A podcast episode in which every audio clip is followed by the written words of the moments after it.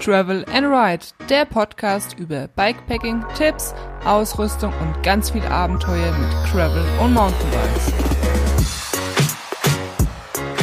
Hallo liebe Abenteurer und herzlich willkommen zu einer neuen Folge. Heute geht es um das Thema Bikepacking. Bikepacking, was ist es überhaupt? Warum Bikepacking? Wie steht es im Vergleich zu einer klassischen Radreise? Und ähm, ja, was ist der Grund, warum ich mit dem Bikepacking direkt angefangen habe und nicht mit der einer klassischen Radreise, wo man Gepäckträger und Seitentaschen und ganz viel Gepäck am Start hat. Und ähm, ja, wer meine YouTube-Videos kennt, ähm, ist wahrscheinlich da schon bestens informiert, was Bikepacking ist. Für alle anderen neuen Hörer, die dazugekommen sind, dürft ihr gerne mal vorbeischauen. Da gibt es viele Tipps zur Ausrüstung, meine Erfahrungen. Ähm, nehmt euch mit auf meine Touren. Und genau, zur klassischen Radreise, also mit diesen Seitentaschen, Gepäckträger, kann ich meine Erfahrung nicht mit euch teilen, weil ich, äh, wie schon gesagt, direkt mit äh, Bikepacking angefangen habe. Aber ähm, ja, was meine Augen sehen, ist auf jeden Fall, dass ja so eine klassische Radreise mit sehr viel Gepäck zusammenhängt. Also ja, jeder hat die typischen Radreisende, Reisenden mal gesehen.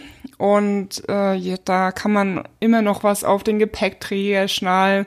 Und vorne sind Taschen dran, hinten sind Seitentaschen dran. Und äh, ja, das hat natürlich den Nachteil, dass man wirklich ähm, erstens mal wahrscheinlich zu viel dabei hat. Ähm, zweitens mal das Ganze sehr schwer ist. Und wenn man halt die Berge hochfahren möchte, dann wird es ein bisschen schwieriger sich gestalten. Also ich würde jetzt mal schätzen, dass so, ja, je nachdem, wie viel jemand dabei hat, bestimmt zwischen 20 und 50 Kilo mit sich schleppen muss, also inklusive Fahrrad. Das ist schon einiges. Ich sage jetzt mal, wenn man am Fluss nur entlang fährt, dann mag das alles noch gehen. Wird es wahrscheinlich weniger ein Problem sein, aber ganz ehrlich, über die Berge möchte ich damit nicht fahren. Und noch dazu kommt halt auch, bei so viel Gepäck ähm, muss man halt jeden Tag das, das möcht, möcht, muss ja auch wieder neu gepackt werden. Das heißt, du musst alles irgendwie wieder, ja, keine Ahnung. Also ich stelle mir das irgendwie kompliziert vor. Wie gesagt, ich habe da bisher keine Erfahrung mit gemacht. Glaube auch nicht, dass ich sie irgendwann machen werde. Außer ich mache vielleicht eine Weltreise und brauche ganz viel Gepäck, weiß ich nicht. Aber ähm, ja, generell sieht das für mich schon immer sehr unpraktisch aus und ähm, ja, mit sehr viel Gepäck. Bei Bikepacking sieht das Ganze ein bisschen anders aus. Ich stelle euch jetzt mal kurz die äh, Taschen vor, die man so üblicherweise dabei hat. Also vorne am Lenker hat man eine Lenkertasche.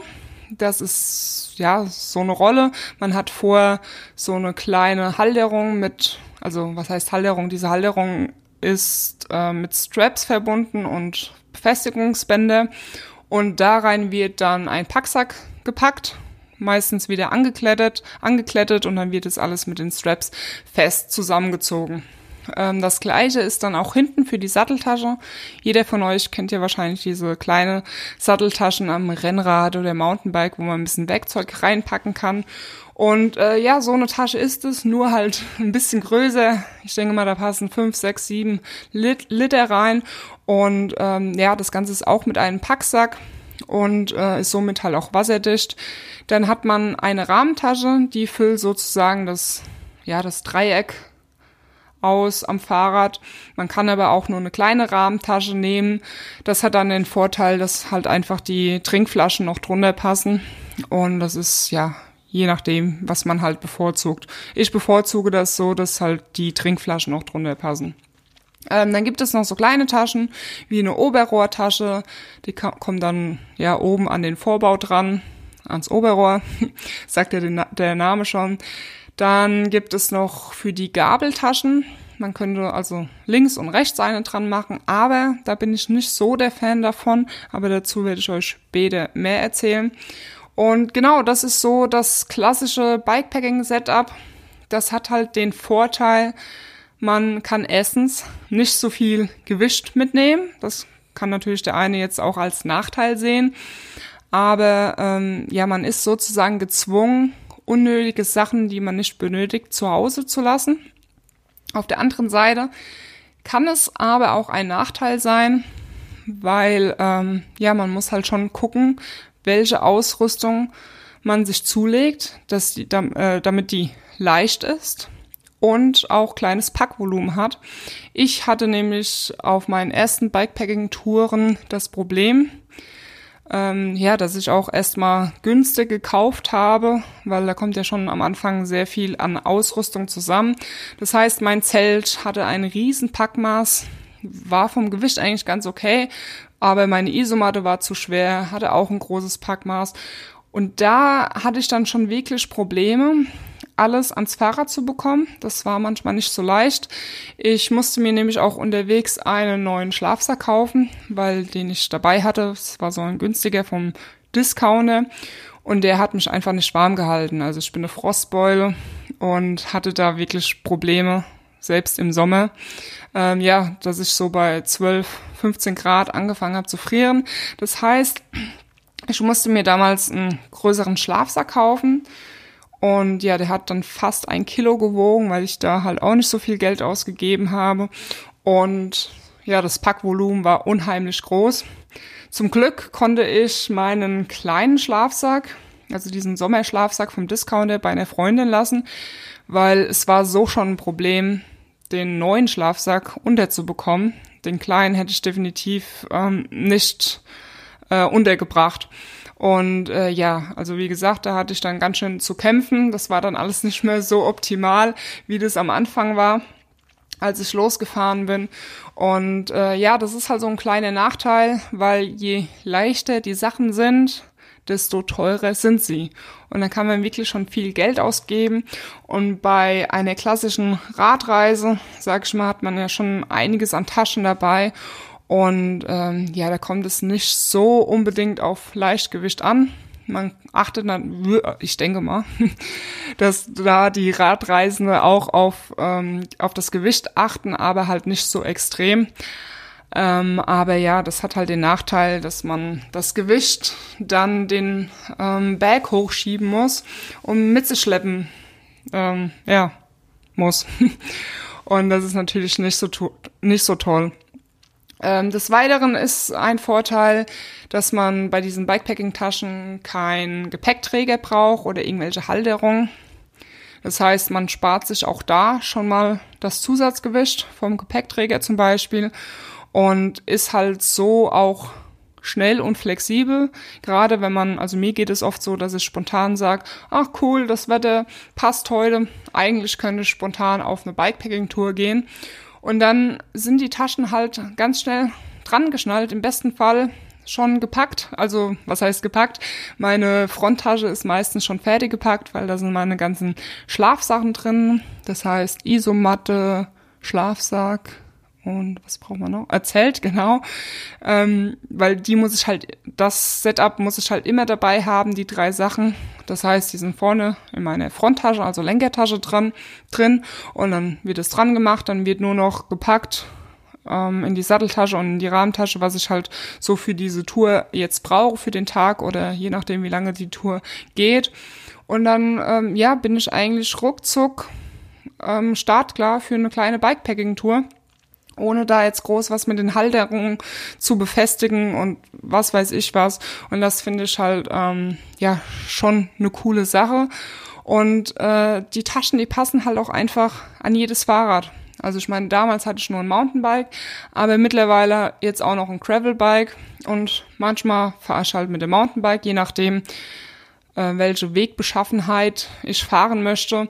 Und ähm, ja, wenn ich auf Forstwegen unterwegs bin, dann nehme ich halt das Gravelbike und ähm, muss dann nicht noch irgendwie einen zweiten Gepäckträger oder irgendwas kaufen, weil der nicht an das Fahrrad passt und kann die Taschen sozusagen gerade ähm, mit aufs neue Bike ähm, übernehmen.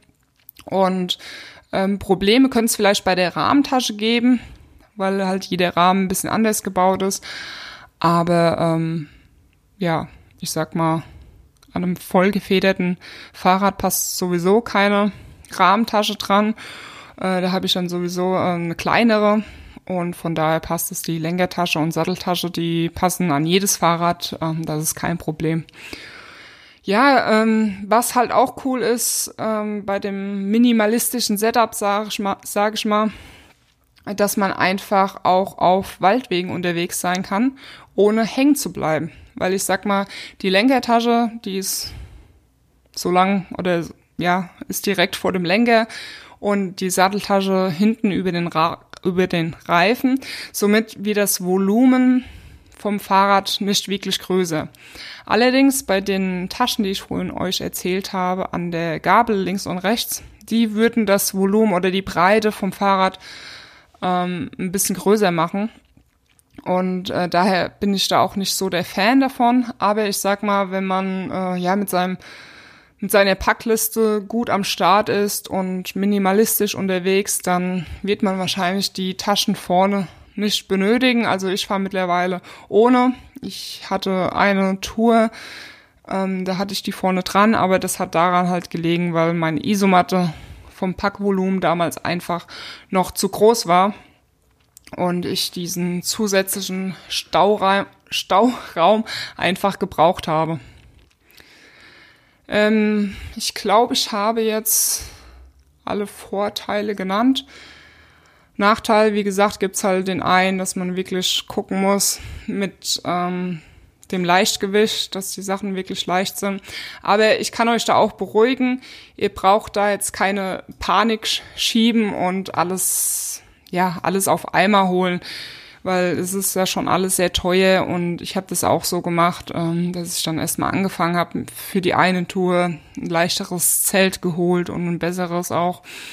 Dann die nächste Tour habe ich mir vorgenommen, einen Schlafsack zuzulegen und dann einfach Schritt für Schritt ähm, ja da was kaufen. Ich habe da auch schon mal eine Podcast-Folge gemacht über ähm, die richtige Schlafsackwahl, Zelt und Isomatte, weil da habe ich am, am Anfang halt auch ein paar Fehler gemacht. Hätte ich das damals gewusst oder hätte mir das schon jemand gesagt, dann ähm, ja hätte ich da gleich richtig investieren können in die richtige Ausrüstung. Da könnt ihr gerne mal reinschauen. Ähm, ich meine, Entinal müsst ihr alle eure eigene Erfahrungen machen. Ähm, Gerade was so eine Packliste angeht, dann ja, wird man von Tour zu Tour schlauer und lässt dann irgendwas zu Hause. Aber ich kann euch meine Erfahrungen, meine Tipps mitgeben, was ich halt einfach falsch gemacht habe. Und da könnt ihr einfach schon aus meinen Fehlern lernen. Und dafür ist auch dieser Podcast und meine Videos gedacht, damit ich euch weiterhelfen kann und vor allen Dingen auch inspirieren, damit ihr auch rausgeht und euer Abenteuer startet. Ähm, ja, warum habe ich damals direkt mit Bikepacking angefangen und nicht mit so einer klassischen Radreise? Ähm, ja, das ist eigentlich ganz leicht erklärt. Ich bin ähm, damals, also vor ein paar Jahren, als Backpacker unterwegs gewesen. Und ja, ich glaube, bei meiner ersten Reise bin ich mit 18 Kilo auf dem Rücken losmarschiert. Ich meine, ich habe da, äh, damit keine Wanderung oder irgendwas gemacht, aber es hat schon gereicht, irgendwie von Hostel zu Hostel oder von Flughafen ins nächste Land zu reisen. Das hat mir definitiv schon gereicht, die 18 Kilo auf dem Rücken zu haben. Und da habe ich auch von Reise zu Reise gelernt, einfach mal was zu Hause zu lassen, das man nicht benötigt. Vor allen Dingen braucht man keine drei lang, lange Hosen, wenn man in Länder unterwegs ist, wo ja den ganzen Tag, das ganze Jahr Sommer ist oder besser gesagt, ich bin immer mit mit dem Sommer gereist, sagen wir mal so. Und ähm, ja, da braucht man nicht viel Gepäck und habe da immer dazugelernt. Und ja, als ich äh, damals entschieden habe, mit dem Fahrrad zu verreisen, war mir halt sofort klar, dass ich mit wenig Gepäck reisen möchte. Und äh, ja, ich sag mal, als Backpacker hat man das Gepäck nicht den ganzen Tag dabei. aber bei einer Radreise schon. Und deswegen wollte ich auf das Zusatzgewicht vom äh, Gepäckträger und von den anderen Halterungen, ich weiß jetzt gar nicht, ob man, doch für vorne braucht man ja auch eine Halterung, so eine Art Gepäckträger, wollte ich einfach verzichten, damit ich halt, ähm, ja, mit wenig, mit, ohne wenig Gewicht unterwegs bin. Ähm, ja, und mir war ja damals auch schon klar, dass ich früher oder später auch noch ein anderes Fahrrad haben werde. Ähm, also ich habe damals schon so ein bisschen geliebäugt mit einem Gravelbike. Ähm, da über Gravelbikes werde ich auch mal ein Thema machen, was das genau ist, was für Vorteile und so.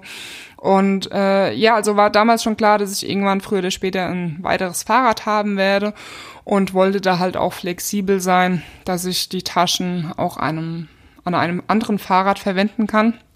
Ähm, ja, habe ich ja vorhin schon erwähnt, dass ähm, die Satteltasche und die Lenkertasche an jedes Fahrrad passen und ähm, genau.